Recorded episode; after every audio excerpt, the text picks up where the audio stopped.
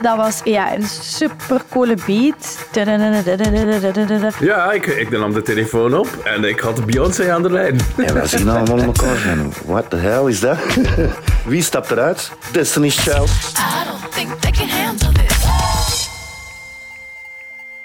Ik ben Sam en ik neem je mee op een muzikale trip terug naar de jaren nul.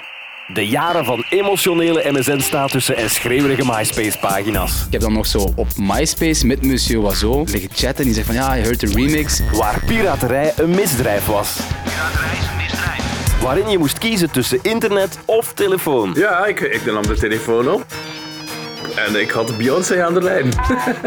En waarin het allemaal niet gek genoeg kon zijn. Dus dat was wel zo- zo'n tijd dat wel funny was. Het mocht wel zot zijn. Terug naar de jaren nul. De beste verhalen uit de allerbeste jaren.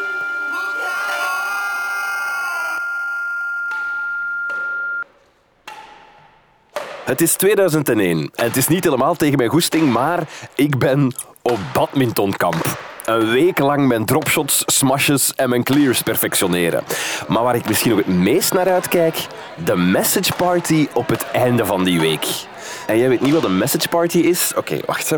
Eh, basically krijgt iedereen bij een message party een nummer op de borst geplakt.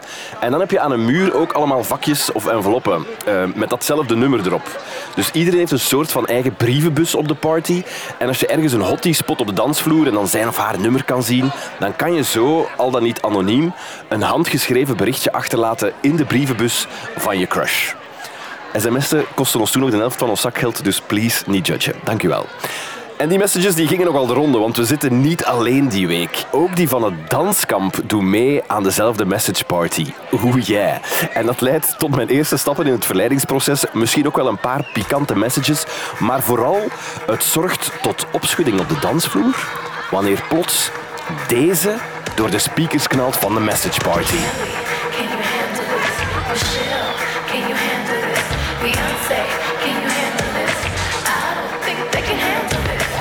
Twintig meisjes zetten zich in formatie. En op het ritme van de beat, die funkier en sexier klinkt dan de rest van de playlist die avond, gaan ze helemaal wild.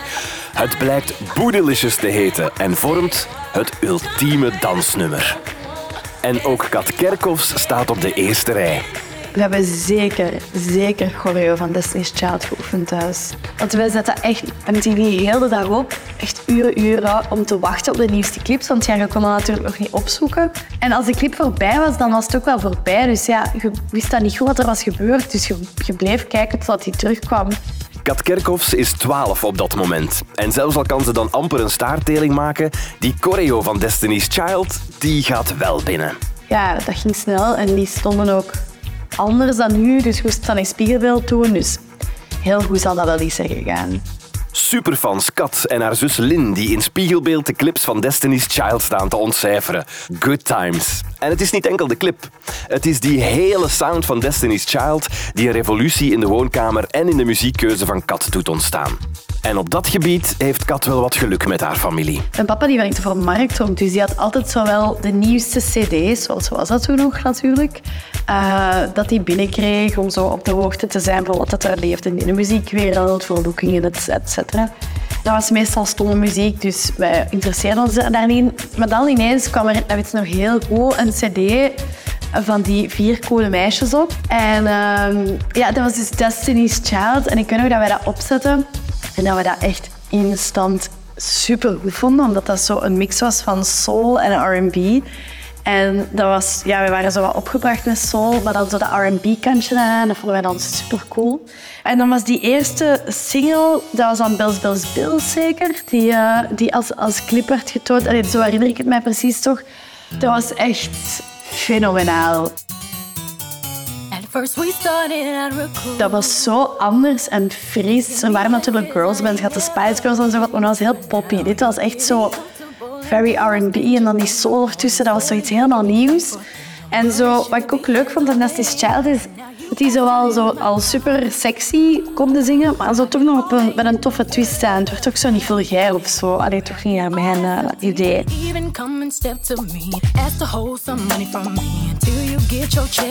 Wat eerst via MTV ten huize Kerkhoffs de boel overneemt, blijkt plots ook naar de AB te komen. Jawel, Destiny's Child wordt aangekondigd voor een allereerste officiële show in Brussel, in de mythische concertzaal van de Ancienne Belgique. Een paar maanden later was het dan effectief het concert in de AB. En mijn papa wist dat wij super fan waren ondertussen, omdat wij niks anders meer draaiden als die cd. Dus die vroeg eh, of we daar naartoe zouden gaan. En eh, ik heb daar echt nog... Allee, ik was nog jong, hè. het was t- 2000, dat was 2000, ja. Dus dan was ik 12 jaar maar. Maar ik weet nog dat dat een enorme indruk op mij heeft gemaakt.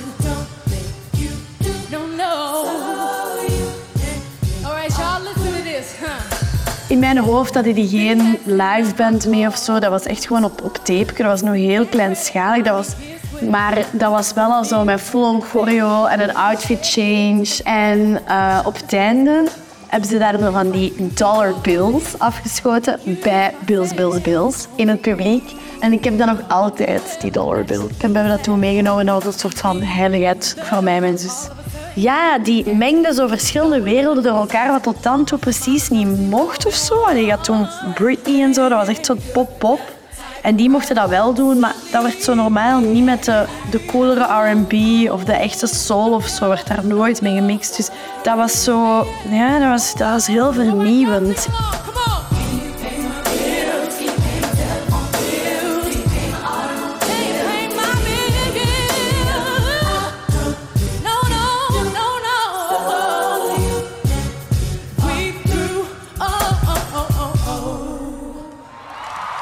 Er iemand is die ook werelden mixt, dan is het wel TLP Troubleman. De opvallende DJ is er al bij vanaf het begin. Want als een van de eerste hip-hopfans in ons land zag hij die nieuwe sounds als eerste binnenkomen. En dat maakte hem niet enkel geweldig geschikt als DJ, maar ook als journalist. Tijdens de jaren 90 was ik eigenlijk eh, journalist. Ik was journalist voor het magazine Plastics.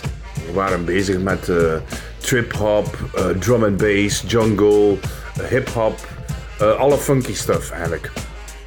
Ik deed daar voornamelijk de reviews van, eh, van de hip-hop platen en eigenlijk ook van RB platen. En het is daar en dan dat hij veel van zijn helden kan en mag spreken. Want hij heeft op dat moment het voordeel dat de grote media nog hun neus ophalen voor die R&B. Toen werden heel veel interviews aangeboden. Waarom?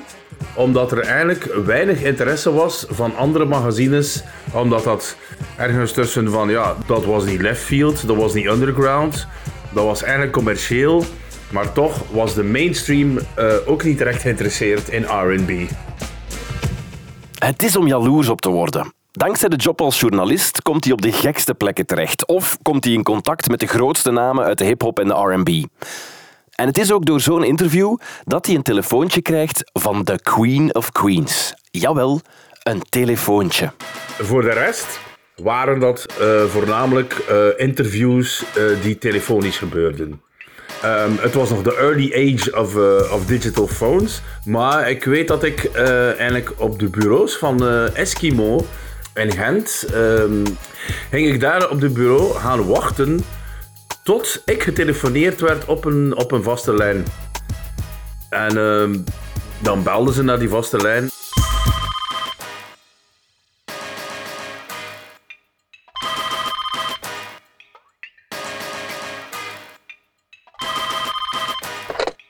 kreeg ik plotseling een telefoontje van Beyoncé. Ja, ik, ik nam de telefoon op en ik had Beyoncé aan de lijn.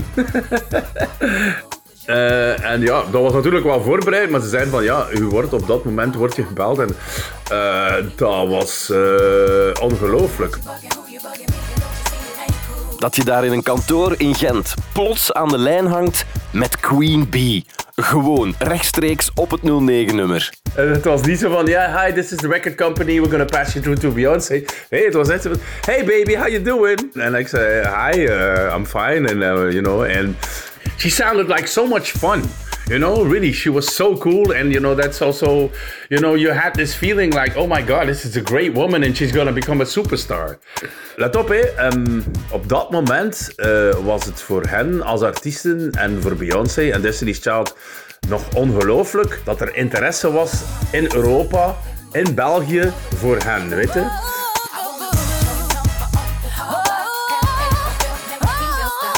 Destiny's Child is in de VS al serieus aan het scoren op dat moment. Want met hun eerste single hebben ze al 1 miljoen platen verkocht. Maar bij World Domination hoort natuurlijk ook succes in Europa. En dan is het soms geen slecht idee om boots on the ground te zetten.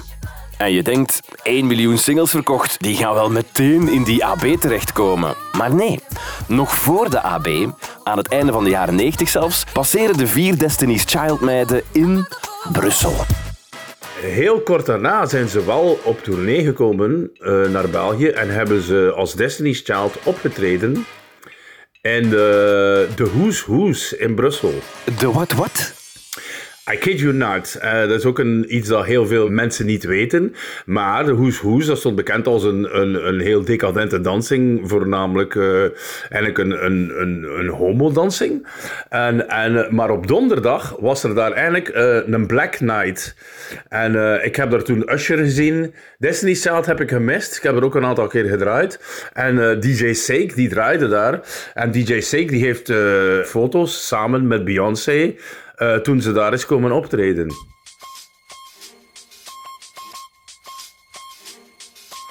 Bon, goeiedag. Uh, mijn naam is DJ Sake. Uh, mensen die mij niet kennen, dan moeten mij maar eens googlen. Mensen die mij wel kennen weten dat ik gekend sta in de urban scene, de hip-hop, dancehall, RB scene. En naast DJ'en ben ik ook een promotor en producer. En het verhaal van vandaag gaat hem eigenlijk een beetje rond het promotor gedeelte. Ik was uh, de eerste persoon, of uh, ik, ik heb de eerste show geboekt van uh, Destiny's Child destijds in 1999, zoals Prince daar een leuk liedje rond gemaakt heeft. In onze scene waren wij redelijk gekend.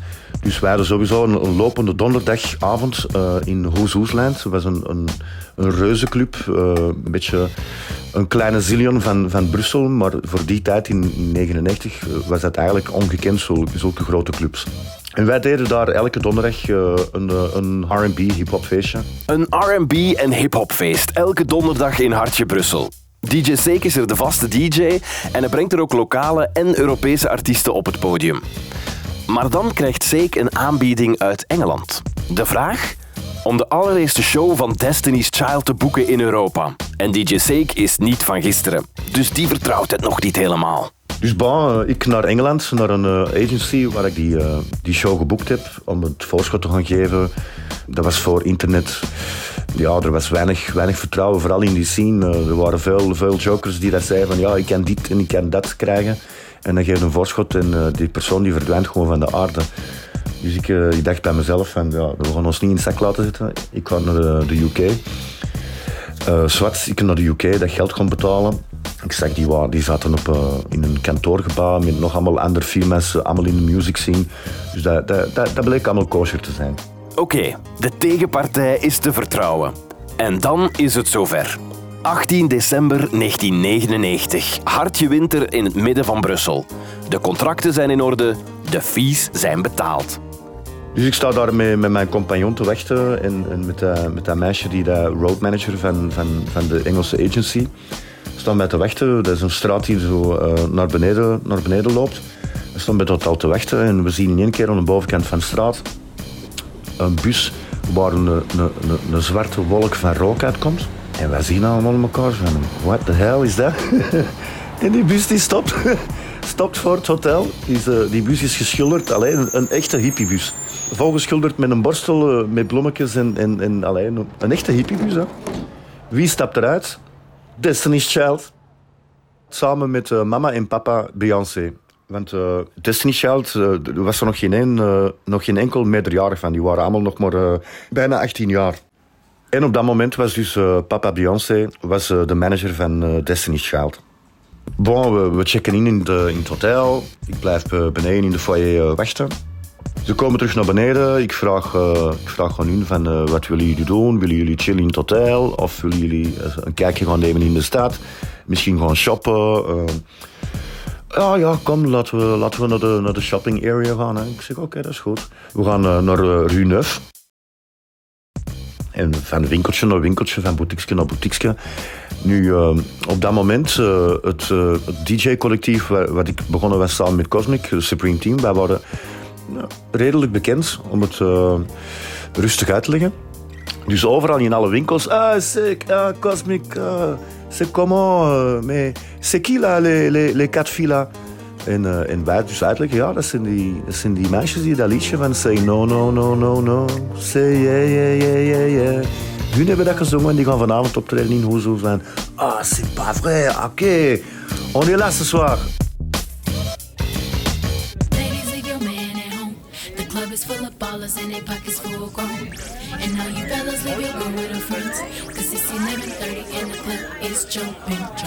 Eens aangekomen bij de zaal staat er een immense rij klaar voor de meiden van Destiny's Child. Wat, ja, heel, heel, die hebben heel de zaal op stel gezet. Hè. Ik denk dat er 80% jonge meisjes waren. Dus eh, er zijn bijgevolg... eh, ja, dat was een beetje, beetje rockwerchter, maar dan in, het- in het mini. Hè. Meisjes die flauw velen. Allee, ja, dat, is, dat is absurd, gewoon absurd. Een, een, een, een echt concert. Meisjes die flauw vallen. Een echt concert.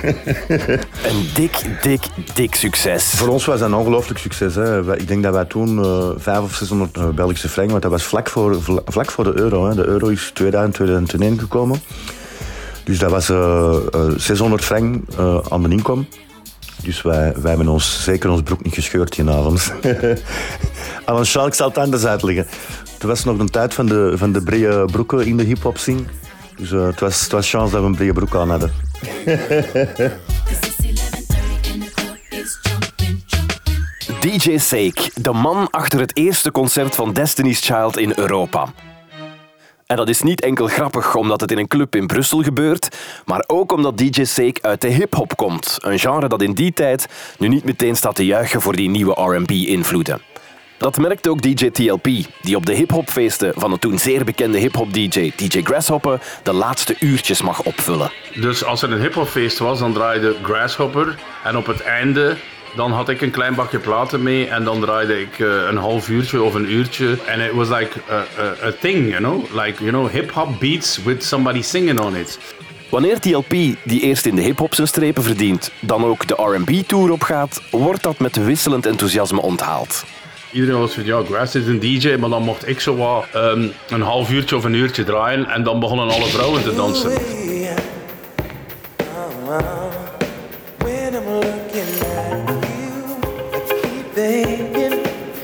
De mannen dansten niet echt, nee. En zelfs later, eh, toen dat ik R&B draaide, had ik heel veel ja, feesten waar er voornamelijk veel vrouwen aan het dansen waren en de mannen aan het kijken naar die vrouwen die aan het dansen waren. So, you know, I mean, it was different in the black clubs because the black guys would dance too, but, you know, eh, eh, het heeft lang geduurd dat veel eh, blanke en voornamelijk hip-hop heads, die waren echt wel, they really look down on me. Like, ja, daarom dat ik dat ook zeg in tof van, eh, eh, op mijn tekst van Tof van Commercie, ja, ZTLP met zijn vuile R&B.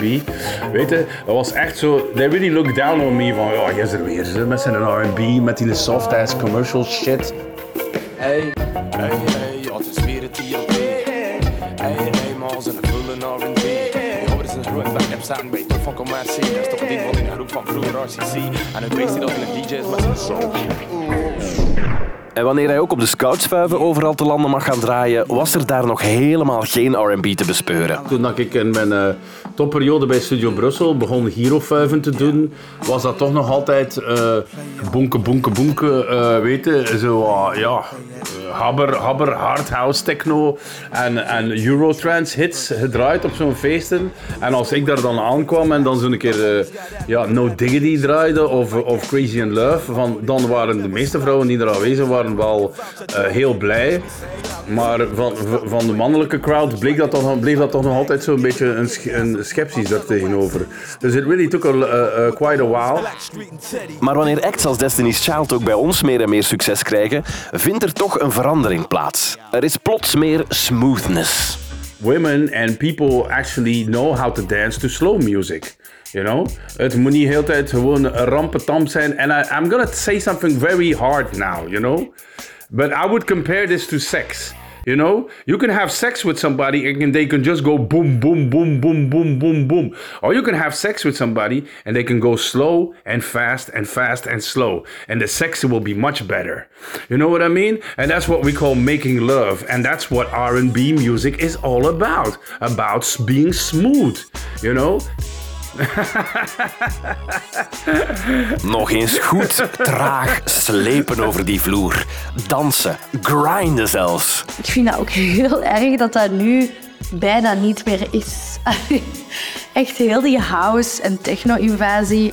Ik kijk met veel nostalgie terug naar de Nillies, hoe dat het toen op Vuiven was.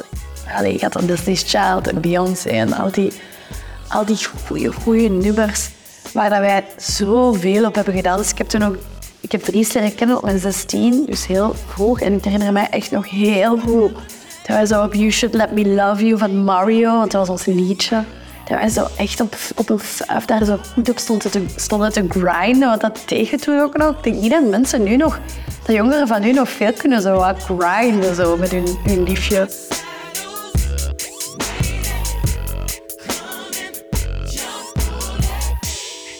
En als er één track is waar je die smoothness, die hitsigheid helemaal op kan loslaten, waar meisjes wild op gaan en waar misschien zelfs gewoon een hele emancipatie aan vasthangt. Dat was ja, een supercoole beat. Heel vernieuwend en dan ook een heel cool dansje. Ook de tekst. My body's too bootylicious for you, baby. Allee, dat is toch te cool.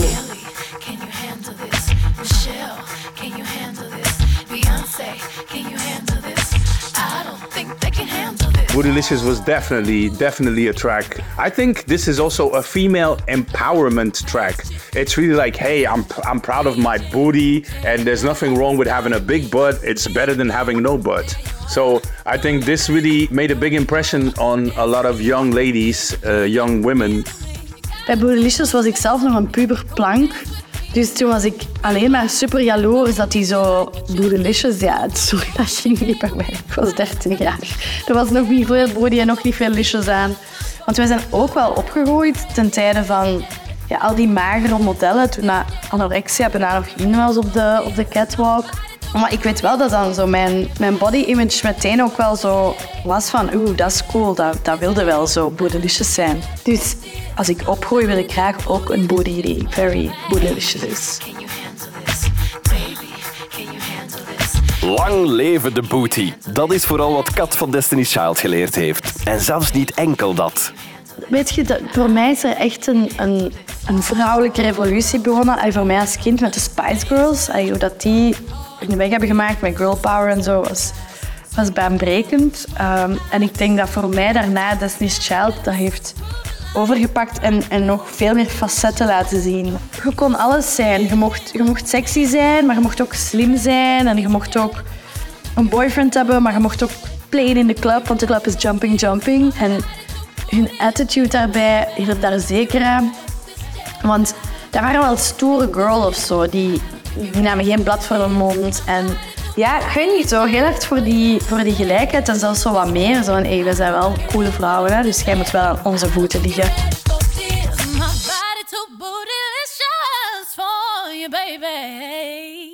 Hallo, dit is Stap de Bruin. Ik ben er even niet. Spreek iets in na de biep.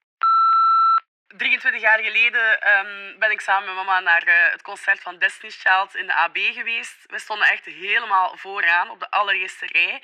Ehm, dat moest ook wel, want ik was echt super fan. Het ticketje kostte toen 10 euro.